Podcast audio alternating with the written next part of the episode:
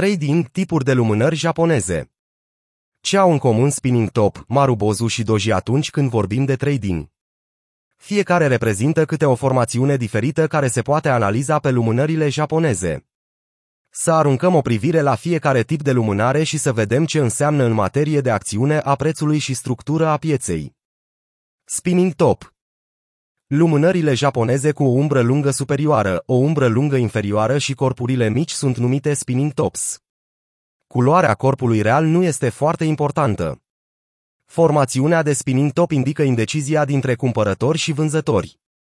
Corpul real, fie acesta alb sau negru, prezintă puțină mișcare de la deschidere până la închidere, iar umbrele indică faptul că atât cumpărătorii cât și vânzătorii au purtat o luptă, dar nicio tabără nu a putut obține un avantaj decisiv.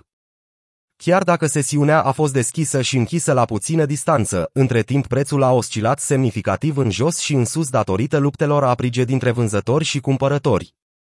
La finalul perioadei indicate de lumânare, nici cumpărătorii, dar nici vânzătorii nu au putut prelua superioritatea, iar rezultatul a fost o închidere foarte apropiată de prețul de deschidere. Dacă se formează un spinning top în timpul unui trend crescător, aceasta înseamnă, de obicei, că s-a cam epuizat puterea taurilor pentru moment și nu mai pot apărea mulți cumpărători în schemă, astfel există o probabilitate destul de mare de inversare a direcției trendului.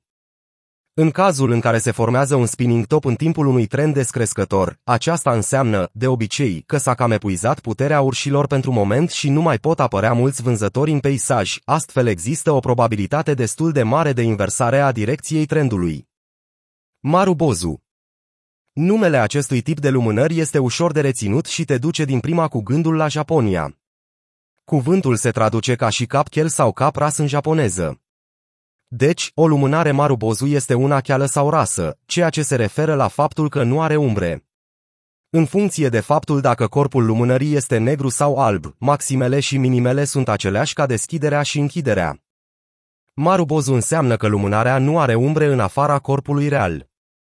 Priviți cele două tipuri de marubozu din imaginea de mai jos. Un marubozu alb conține un corp alb lung, fără umbre. Prețul de deschidere este egal cu prețul minimului, iar prețul de închidere este egal cu prețul vârfului. Aceasta înseamnă că lumânarea a deschis la cel mai mic preț și a închis la cel mai mare preț din acea sesiune. Aceasta este o lumânare foarte buliș, deoarece arată că cumpărătorii au fost în controlul întregii sesiuni. De obicei reprezintă prima parte a unei continuări buliș sau a unei formațiuni de inversare buliș dintr-un trend descrescător. Un marubozu negru conține un corp negru lung, fără umbre. Deschiderea este egală vârful, iar închiderea este egală cu minimul. Aceasta înseamnă că lumânarea a deschis la cel mai mare preț și a închis la cel mai mic preț.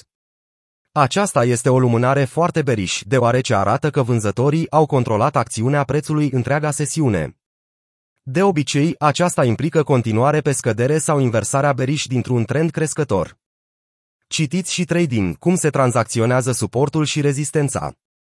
În funcție de locul unde se află o lumânare de tip marubozu și ce culoare este, iată câteva elemente de avut în minte. Marubozu alb Dacă se formează un marubozu alb la sfârșitul unui trend crescător, este probabilă o continuare.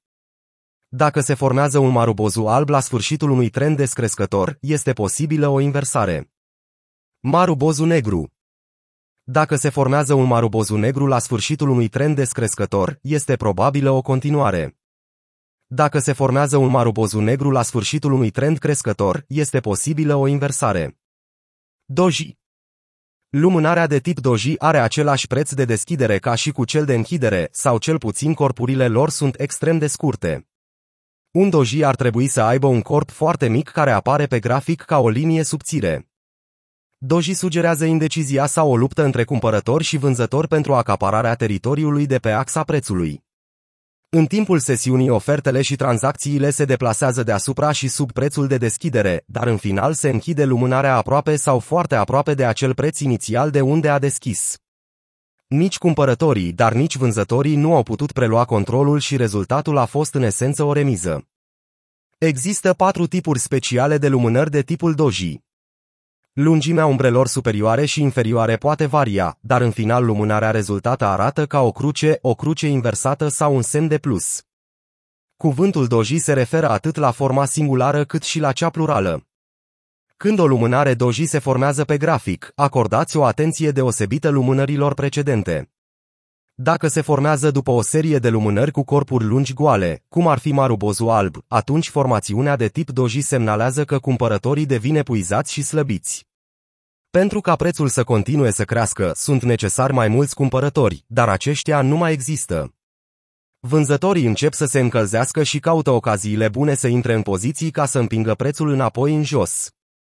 Dacă se formează o doji după o serie de lumânări cu corpuri lungi, de scădere, cum ar fi marubozul negru, atunci formațiunea de tip doji semnalează că vânzătorii devin epuizați și slăbiți. Pentru ca prețul să continue să scadă, sunt necesari mai mulți vânzători, dar vânzătorii sunt toți afectați de lupta purtată. Cumpărătorii sunt pe poziții și așteaptă ocaziile bune pentru o șansă de a intra în piață la prețuri mai ieftine pentru ca apoi să împingă piața înapoi în sus. În timp ce declinul prețului se liniștește din cauza lipsei de vânzători noi, este totodată necesară o forță suplimentară de cumpărare pentru a confirma orice inversare de trend înapoi pe buliș. Căutați o lumânare albă, bullish, care închide deasupra deschiderii lumânării negre, bearish, precedente care a dus prețul în jos. În următoarele lecții vom arunca o privire la formațiunile specifice create de lumânările japoneze și ce ne spun ele în analiza tehnică pe care o efectuăm. La sfârșitul acestei lecții despre lumânările japoneze veți ști cum să recunoașteți diferite tipuri de formațiuni pe care acestea le creează și să luați decizii pertinente de tranzacționare pe baza acestora. Ascultați și trading, ce sunt lumânările japoneze.